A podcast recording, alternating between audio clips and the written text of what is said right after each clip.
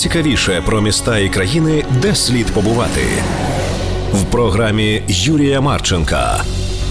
Дикі мандри на радио НВ. Всем привет! Это новый выпуск передачи и подкаста «Декимандры». Каждый раз мы берем одно интересное местечко нашей планеты, вертим его в руках, рассматриваем с разных сторон и, я надеюсь, влюбляемся. Вот примерно такой фразы я начинал все предыдущие 41 выпуск. И в этот раз она тоже более или менее актуальна, но все же уточню, что сегодня мы поговорим скорее не о чем-то на планете, а о чем-то чуть-чуть над ней – мы уже подобным образом экспериментировали, и в «Диких мандрах» уже бывали выпуски не то чтобы о конкретном месте, а скорее о способе или о типе путешествия. Например, по запросу «Дикие мандры» легко найти в интернете подкасты о морских круизах и о морских путешествиях в целом, или о том, как э, лазать по разным пещерам, э, или о путешествиях за здоровьем, к сожалению, все еще актуальная тема. Ну и вот э, сегодня мы тоже затронем что-то подобное. Сегодня мы поговорим о самом быстром способе путешествовать. О том, э, как ты садишься во что-то обычно очень тяжелое, а потом оно очень, казалось бы, легко взлетает и быстро переносит тебя на другой конец света. Мы поговорим об авиации и воздухоплавании. О том, как человек впервые подумал, что можно, наверное, не только ходить и плавать, но и летать и о том, э, куда авиация идет, или скорее летит сейчас. Так что пристегните ремни, откройте шторки иллюминаторов, и мы начнем. Э, возможно, мы по-настоящему даже не ценим то, что же такое самолеты для современного мира. Есть э, знаменитый монолог такого противоречивого комика Луиси Кея на одном из лейт-найт-шоу. Он там невероятно смешно размышляет о том, как мы теперь все избалованы. Он говорит, что вот люди любят ныть как-то в духе «Боже, посадку задержали на 20 минут, а потом еще в самолете пришлось взлета ждать аж 40 минут. И это был просто худший день в жизни». Но Луиси Кей обращает внимание, что же было потом. Ты же летел по воздуху, как птица. Это же просто чудо. Ты сидишь в кресле посреди неба. И что раньше путь от Нью-Йорка до Калифорнии занял бы чуть ли не 30 лет, и по дороге люди бы умирали, рождались, и в финальную точку пришла бы совсем другая группа людей. А сейчас посмотрел кино, сходил в уборную, и все, ты на другом конце Земли. Так что, конечно же, авиация изменила наши жизни просто невероятно, и не стоит об этом забывать. Э, вот в обычные времена, до карантинные, в небе в один и тот же момент э, находились 11-12 тысяч самолетов. А всего за год э, по всему миру совершали более 50 миллионов рейсов. Меня это просто поражает. Э, авиации как таковой, ну, чуть больше 100 лет. И вот всего за одно столетие мы пришли к тому, что по всей планете десятки миллионов раз огромные стальные птицы взлетают и садятся в совсем другом месте. Ну а рекорд, кстати, установили в 2018 году. 29 э, июня за сутки в небе побывали 202 тысячи самолетов. И в один момент их в воздухе было аж 19 тысяч. В полтора раза больше, чем обычно. Ну а сейчас, конечно, времена особенные, поэтому и самолетов в небе меньше. Э, Flight Radar, такой известный сервис, который позволяет отслеживать в реальном времени рейсы по всему миру, сегодня, то есть э, в начале ноября 2020 давал 6-7 тысяч рейсов в воздухе одновременно. Вот, но как же мы пришли ко всему этому? Как вообще можно было придумать, что вот залезть в здоровенную железяку, э, воспламенить что-то опасное и полететь, это внезапно хорошая идея? Э, давайте разбираться. Конечно же, люди с самых древних времен завистливо смотрели в небо. Э, пока вот наши предки как дураки просто спотыкались о разные булыжники, птички спокойно себе летали и ни на что не жаловались. Поэтому и мечты о том, что человек тоже может полететь, были у человечества с самых этих древних времен. В общем-то, практически все самые первые цивилизации хоть как-то отметились в плане вот этих мечтаний. Например, у индийцев в текстах были виманы – это такие летательные аппараты тяжелее воздуха, на которых в основном гоняли всякие боги и другие непростые ребята. Более того, этих виман было столько, их описание иногда было таким подробным, что многие сейчас считают это доказательством. Э, доказательством того, что действительно в древние времена в Индии были вот такие летательные аппараты, на которых действительно можно было перемещаться. Э, в начале 20 века в Индии даже вышел текст под названием «Вайманика Шастра». Утверждается, что это медиум э, записал то, что ему передавал один из древних мудрецов.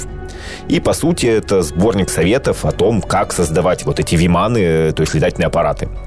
Некоторое время все стояли на ушах, что якобы в древности ого, все, было, все были не такими уж жалкими, все было не таким уж нетехнологичным, если вот даже что-то вроде самолетов вполне делали. Но потом все же профессионалы в аэронавтике, авиации проверили все эти технические нюансы из книжки и объявили, что там абсолютно чепуха, э, типичная для мистификации начала 20 века. Хотя, конечно, до сих пор есть люди, считающие, что раз уж столько виман в древних текстах упоминают и с такими подробностями, то что-то такое было. Э, обычно эти истории замешаны с теорией палеоконтакта. То есть версия, что когда-то давно внеземная жизнь общалась с людьми и хвасталась или даже делилась какими-то своими технологиями.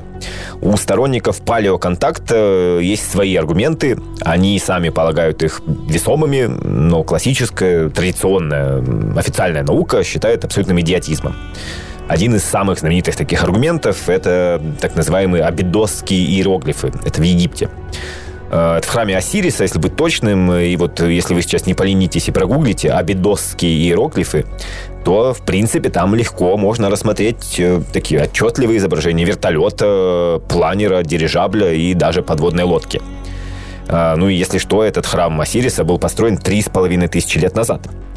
Э, правда, вот официальная наука говорит, что никакие это не дирижабли, не подводные лодки, не планеры, тем более. Это просто штукатурка так отвалилась, э, вот так вот удачно, что теперь действительно э, ее осколки похожи на современные какие-то механизмы. В том же Египте можно вспомнить еще саккарскую птицу. Это такая деревяшка по форме и, правда, немного напоминающая планер – и многие любители истории о том, что вот раньше не только трава была зеленее, но и технологии были гораздо более развитыми, чем мы думаем. Многие любители такого с радостью называют эту птицу из Сакары моделью древнего планера. Но нет, это проверяли, летает на крайне паршиво, у него вообще нет хвостового оперения, что чудовищно для любого аппарата. И почти наверняка это был просто флюгер, вот. У греков тоже можно вспомнить, или даже не вспоминать, потому что эта история всем известна, Икара и Дедала. Там 50% э, успеха, как мы знаем. Один пассажир долетел, один сглупил и разбился. Но это все скорее мифы или антинаучные теории. И все же даже в древние времена у воздухоплавания были свои успехи. И о них мы поговорим после небольшого перерыва. Дикие мандры на радио НВ мы возвращаемся в небо. Точнее, в небо как способ путешествовать, который сейчас для нас абсолютно привычен, но тысячелетиями был для людей всего лишь мечтой. Вот всякая отвалившаяся штукатурка в Египте, небесные колесницы в Индии или Икар, э, который нормально крыльями махать не мог, это все, конечно, хорошо. Но и в древности есть успехи или то, что сейчас выглядит хоть каким-то успехом. Был, например, такой архит из Тарента. Большой друг, э, некоторые считают, что и учитель знаменитого Платона – он вообще много чего натворил. Например, одним из первых обосновал бесконечность Вселенной и теорию музыки разработал. Но нам он сейчас интересен, потому что, как рассказывали в древности, он сконструировал деревянного голубя, у которого внутри был определенный механизм, и вроде бы он мог пролететь аж 200 метров. Вот э, древние китайцы были более практичными. Им э, всякие там игрушечные модельки голубей э, не нужны были, поэтому они пошли другим путем. Во-первых, они обнаружили, что горячий воздух вполне может поднимать вверх.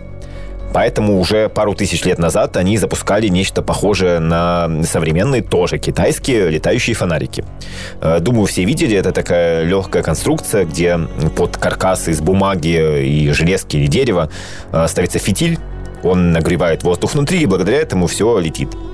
Выглядит красиво, но на самом-то деле это не очень хорошая штука, потому что такой фонарик вполне может упасть где-то, где огонь совсем не нужен, например, в лесу. Ну и плюс он просто засоряет природу. Так что прежде чем с друзьями вот так ради Инстаграма развлекаться, лучше лишний раз подумать, что может удастся как-то иначе время провести. Вот, э, кстати, в древние времена это тоже было шоу так себе, потому что такие летающие фонарики, по некоторым данным, использовались перед битвами, чтобы запугать врага. Потому что, представьте, вот вы сидите у себя в военном лагере, мечтаете, как вы завтра всех китайцев будете копьем тыкать, и вдруг видите, что над их лагерем просто в небо идет какая-то удивительная вереница огоньков – Конечно же, ты сразу понимаешь, что это какое-то письмо богам или что-то подобное, и что завтра не ты будешь тыкать китайцев копьем, а они тебя. И причем, возможно, не одни, а вместе с высшими силами. Э, еще в том же Китае изобрели воздушных змеев. Все знают, это когда нить тянется с земли, а легкая конструкция где-то там далеко вверху порхает благодаря ветру.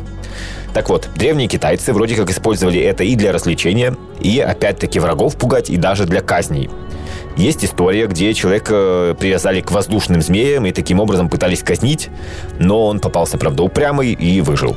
Казнили его уже другим способом, потому что палачи тоже были упрямыми. К счастью, теперь воздушные змеи используют э, не для кровожадности, а все же для удовольствия. Хотя вот совсем недавно была новость, что на Тайване трехлетнюю девочку большой воздушный змей поднял на высоту, и секунд 30 ее там очень опасно носило в воздухе. Но, к счастью, постепенно она опустилась, ее поймали.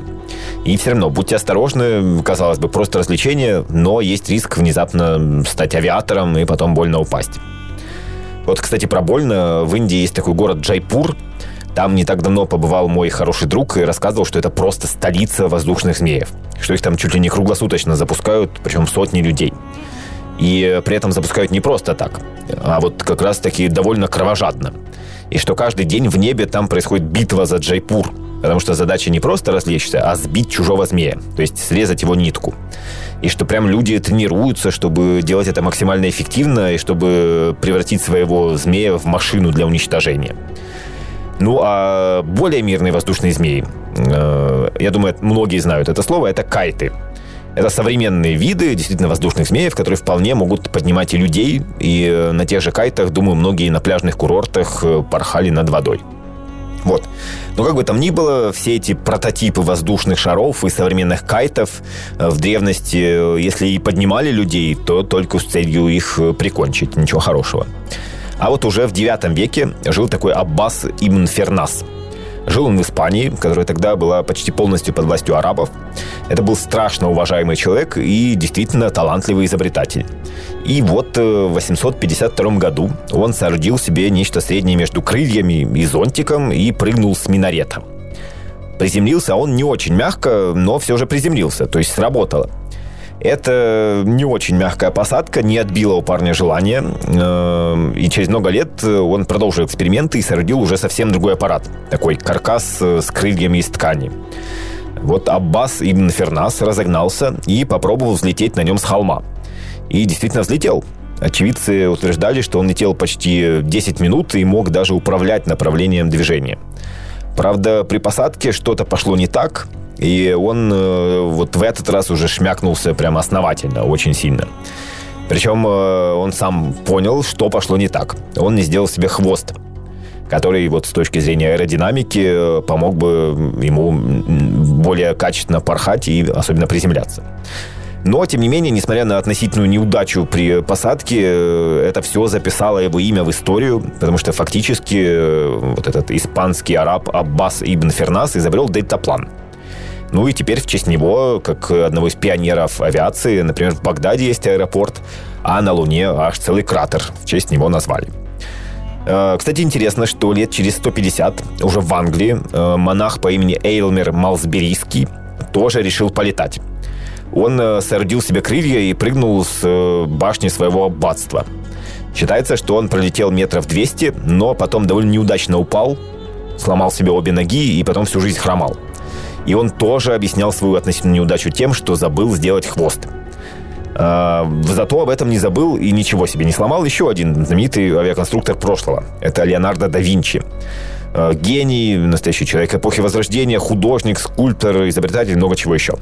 Вообще про него отдельную передачу можно делать, но тут я просто упомяну, что да, авиацию он тоже придумывал. Есть чертежи чего-то вроде вертолета и парашюта или дельтаплана, но, к счастью, да Винчи ноги себе не ломал, потому что был именно авиаконструктором, а не пилотом. И эти свои изобретения не испытывал. Вот. Ну а кто же испытывал, мы поговорим после небольшого перерыва. Дикие мандры на радио НВ. Мы возвращаемся в салон самолета. Ремни можно уже отстегнуть, а спинки кресел опустить. И мы продолжаем говорить о том, как же человек пришел к путешествиям по воздуху. Вот среди первых авиаторов, и точнее тех, кто может считаться первыми авиаторами, обязательно нужно вспомнить таких ребят, как Лагари Хасан Челеби и Хизарфен Ахмед Челеби. Это братья, которые жили в 17 веке в Османской империи. И оба мечтали про небо, но выбрали для этого разные технические способы. Хасан Череби соорудил здоровенную ракету, напихал в нее около 70 килограммов пороха, уселся сверху, поджег и полетел – и все это в честь э, важного повода дня рождения дочери султана. Э, звучит, конечно, абсолютно самоубийственно, но очевидцы утверждали, что вот он стартовал от дворца Топ-Копы в Константинополе и действительно секунд 20 нормально так летел, поднялся на высоту аж 300 метров, а когда ему надоело, то он спрыгнул с ракеты, спланировал на чем-то среднем между крыльями и парашютом и вполне нормально приводнился в Босфор. За это ему дали кучу золота и зачислили в почетный отряд в армии султана. Причем он, похоже, был парнем довольно веселым, потому что перед стартом сказал султану, ну что, я полетел и собираюсь поговорить с Иисусом. А когда приземлился, его снова привели к султану, то он якобы сказал, что ж, Иисус передает тебе привет. А, вся эта история настолько знаменита, особенно в Турции, что через несколько столетий передача «Разрушители мифов» решила ее проверить. Они попробовали сконструировать что-то подобное вот по тем скудным описаниям, которые уцелели, и решили, что ну чисто гипотетически может быть. Но на практике вряд ли в 17 веке можно было соорудить такую ракету, еще и полететь на ней, еще и уцелеть. Ну вот их ракета э, «Разрушители мифов» просто взорвалась в полете. Но, тем не менее, Хасана Череби многие считают первым в истории человечества пилотом, э, или скорее пассажиром ракеты. Вот, а брат этого ракетчика, Ахмед Челеби, якобы в 1632 году после долгих тренировок и экспериментов прыгнул с вершины Галатской башни в том же Константинополе на особых крыльях. То есть его брат условно выбрал реактивный двигатель, а Ахмед Челеби – планер – вот, и якобы на этих крыльях он перелетел весь Босфор, а это, если что, аж 3,5 километра. И отлично приземлился, ничего себе даже не сломав. Э, что интересно, о вот этом подвиге Ахмета Череби у его современников есть всего три строчки. Буквально три строки текста в дневнике одного путешественника. Но потом эта история стала настолько знаменитой, что сейчас Ахмета Череби в Турции знают практически все и э, считают пионером авиации. И в Стамбуле даже есть э, аэропорт, названный его честь, аэродром Хезафрен. Кстати, интересно, что такой полет, полет султану тоже понравился э, и впечатлил даже больше. Он э, тоже щедро наградил Ахмета Череби, как и его брата, но при этом сказал, это страшный человек. Он может делать все, что пожелает. Нехорошо держать таких людей. И вот под «нехорошо держать» он имел в виду, что слишком он бесстрашный и опасный, чтобы быть в Константинополе. Поэтому наградил его и отправил в ссылку, аж в Алжир. Там Ахмед Череби и умер. Э, вот, кстати, насчет реактивности и планеризма. В принципе, историю покорения неба можно разделить на две части. Это авиация и воздухоплавание. То есть аппараты тяжелее воздуха и легче воздуха. Если в древние времена люди в основном пытались э, присобачить себе какие-нибудь крылья и полететь, то уже ближе к нашим временам расцветает именно воздухоплавание. То есть э, разнообразные воздушные шары и все такое. Вот у этого ребенка тоже довольно много отцов. Можно вспомнить, например, и иезуита, и изобретателя Франческо Лана де Терци. Это 17 век, э, Северная Италия. Он придумал, описал и даже нарисовал воздушный корабль. Э, Причем это действительно корабль, э, ну и лодка, прямо вот классической лодочной формы и даже с парусом. Только помимо всего этого на палубе еще устанавливались четыре больших медных шара. Из них по плану нужно было откачать воздух. И поскольку вакуум легче воздуха, то по плану Терции весь этот парусник должен был взлететь. Идея прекрасная, если не учитывать того, что вот под воздействием вакуума любые такие шары схлопнулись бы, и ничего не вышло. Но все равно идея довольно любопытная, и более того, с современными материалами, типа там, графена, это выглядит уже не так уж нереалистично. Вот. Был еще один иезуит э, Бартоломео Лоренцо де Гусмана, такой португальский и бразильский священнослужитель и ученый. В 1709 году он э, подал королю прошение о том, чтобы за ним закрепили право на изобретение воздушного корабля – к счастью, бюрократы любили бумажки во все времена, поэтому документы об этом прошении сохранились. И там есть описание дирижабля и даже изображение. Такой пузырь с крыльями, э, с птичьей головой впереди и с хвостом сзади. Э, достоверно неизвестно, что в реальности случилось с этой конструкцией, летала ли она на самом деле, но есть свидетельство, что уменьшенные модели де Гусмана вполне успешно показывали самому королю. Это была такая яйцеобразная оболочка, под которую повесили жаровню, и она, по слухам, даже поднялась на 4 метра над королем. И ему это вроде бы понравилось. А еще, похоже, пришло время сказать, что мне тоже очень нравится тема этого выпуска, поэтому, судя по всему, э, история путешествий по воздуху у нас в одну передачу не влезет. Так что с этого момента официально это называется «Декимандры. Путешествие по воздуху. Часть первая».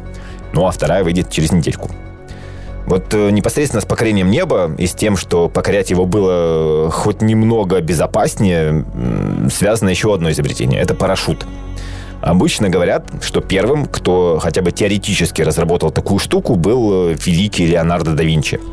Но на самом-то деле еще за пару веков до него нечто подобное сделал э, не менее великий, выдающийся английский философ и ученый Роджер Бекон. Он э, в одной из своих работ размышлял о том, что теоретически гонять по небу вполне возможно, и что можно как бы опираться на воздух с помощью изогнутой поверхности. Но, конечно, заслуги да Винчи тут тоже грандиозные. Он и рассчитал необходимые размеры парашюта и даже нарисовал его. Вот Леонардо да Винчи писал об этом так.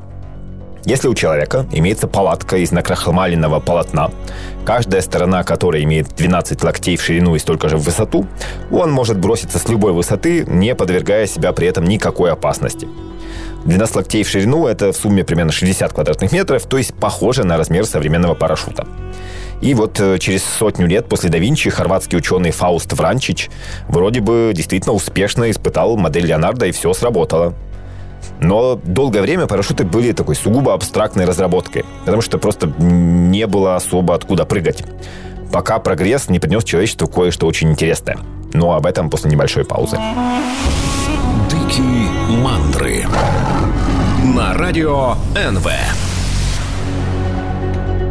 Мы возвращаемся в самые воздушные декимандры в истории.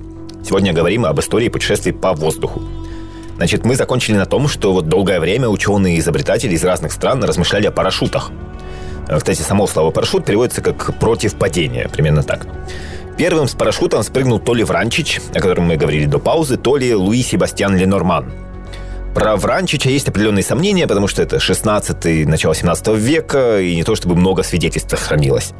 А вот Ленорман точно это сделал. В 1783 году он спрыгнул с башни в Монпелье и успешно приземлился. Так вот, ученые из разных стран долго размышляли о парашютах, но скорее как об абстрактном изобретении. Э, особой пользы в этом не видели, разве что вот Ленорман предлагал так спасаться от пожаров людям на верхних этажах. Но в определенный момент все изменилось, и из довольно бесполезного изобретения парашюты превратились в нечто очень важное. И тут есть интересное переплетение, потому что вот когда Ленорман прыгал со своей башни с, возможно, первым парашютом в истории, то из толпы на это смотрел человек, который как раз все и изменит. Его фамилия Монгольфьер. Э, если быть уж совсем точным, то их фамилия. Потому что Монгольфьер – это братья. Они годами мечтали про небо, много экспериментировали и поначалу хотели наполнить свою конструкцию паром. Потому что все выглядело логичным. Вон облако, оно летит, мы запихнем свое облако в специальную конструкцию, в воздушный шар и тоже полетим. Правда, из-за пара покрытие быстро размокало и ничего не получалось. Поэтому они перешли на дым от э, мокрой соломы и шерсти, и все вышло. В 1783 году в городе Анноне они смогли отправить в воздух довольно большой шар весом аж в 230 килограммов. Он э, поднялся на высоту в полтора-два километра, пролетел немного в сторону, остыл и опустился в двух километрах от точки старта. Это, конечно, был э, триумф. Причем э, триумф красивейший. Вот не поленитесь, погуглите, когда будет возможность. Монгольфьер, он сам по себе визуально очень красивый. И да, это был триумф, даже несмотря на то, что сами братья не особенно понимали, что вообще происходит и почему их шар поднимается. Они там что-то думали про электричество, еще какие-то теории строили, но все мимо. И, тем не менее, именно их можно и нужно считать идеологами и основателями воздухоплавания. А, уже через пару месяцев они показали свое изобретение аж целому королю Людовику XVI и ему семейству. Причем уже даже с пассажирами. А, почетная возможность первыми в истории полетать на воздушном шаре досталась овце, курице и утке. А, не то чтобы они сами сильно этого хотели, но вполне справились, а шар пролетел 4 километра. Будущий король Людовик XVIII по этому поводу высказался так. «Надменные англичане гордятся своим господством на море а жизнерадостные французы тем временем становятся повелителями воздуха. Еще через месяц впервые поднялись в воздух на шаре и люди. Это были два французских аристократа, они пролетели 9 километров на высоте примерно в километр, приземлились, выпили шампанского и стали героями всей Франции. Э, кстати, если одному из них хватило вот этого почетного титула первого воздухоплавателя, то второй по имени Пилатор де Розье очень увлекся воздушными шарами, много потом летал и, к сожалению, погиб через пару лет, когда пытался перелететь через Ла-Манш. Э, практически параллельно с монгольфьерами начали гонять по небесам и так называемые шардиеры. Это аэростат, э, то же самое, только наполнен он не дымом, а гелием или водородом. Ну, то есть любым газом легче воздуха они довольно быстро вытеснили дымные аэростаты, потому что были просто эффективнее и не теряли подъемные свойства на высоте, когда остывали. Дальше все это продолжало бурно развиваться, потому что, ну как иначе, люди внезапно действительно смогли покорить небо, то есть добиться того, о чем мечтали тысячелетиями. И э, все человечество из-за этих воздушных шаров, парашютов и всего такого натурально стояло на ушах. Вот э, в 1863 году Жюль Верн выпустил книгу «Пять недель на воздушном шаре», где очень э, так отчетливо видно то, с каким восторгом все смотрели на перспективы этой технологии. И в этой книжке как раз решается главная проблема воздушных шаров, то, что ими невозможно управлять, невозможно лететь в нужную сторону. Но в середине 19 века изобрели дирижабль, от французского слова, слова, которое означает как раз «управляемый». А, первые дирижабли гоняли на, пропе... на пропеллерах, которые просто вручную крутили люди, десятки людей. Потом на них влепили паровой двигатель, затем и электрический, и очень быстро они вытеснили воздушные шары из такой чисто практической сферы, условно транспортной. Но, конечно, шары существуют и до сих пор, э, в основном для развлекательных целей. Кто был в Берманском Пагане или в турецкой Каппадокии, да и во многих других местах, тот знает, что это потрясающее зрелище из земли и из корзины, собственно, шара. Более того, на современных воздушных шарах, в принципе, можно и в космос. Все наверняка помнят Феликса Баумгартнера, который в 2012 году на особом стратостате поднялся аж на 39 километров, спрыгнул оттуда, успешно приземлился и стал знаменитым на весь мир. А, еще один великий, величайший наш современник, связанный с шарами, это Ларри Уолтерс. Он всегда мечтал летать, даже служил в ВВС, но из-за состояния здоровья, собственно, к полетам его не допустили.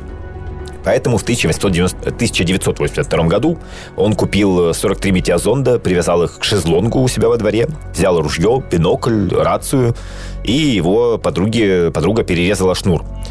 Э, по расчетам Ларри он должен был подняться на высоту примерно в 10 метров. Но он немного ошибся в формуле и практически моментально взлетел на 5000 метров. Причем он попал в воздушный коридор, и уже очень скоро пилоты пролетающих мимо самолетов э, начали немного удивленно докладывать диспетчерам о человеке в шезлонге на высоте в 5 километров. Э, Ларри взял с собой ружье не случайно, а чтобы стрелять по своим этим метеозондам и таким образом постепенно снижаться. Парочку он действительно отстрелил, э, начал снижаться, но потом выронил ружье и спускаться ему пришлось аж 14 часов. Причем э, при посадке он запутался в электропроводах и отключил целый район от электричества.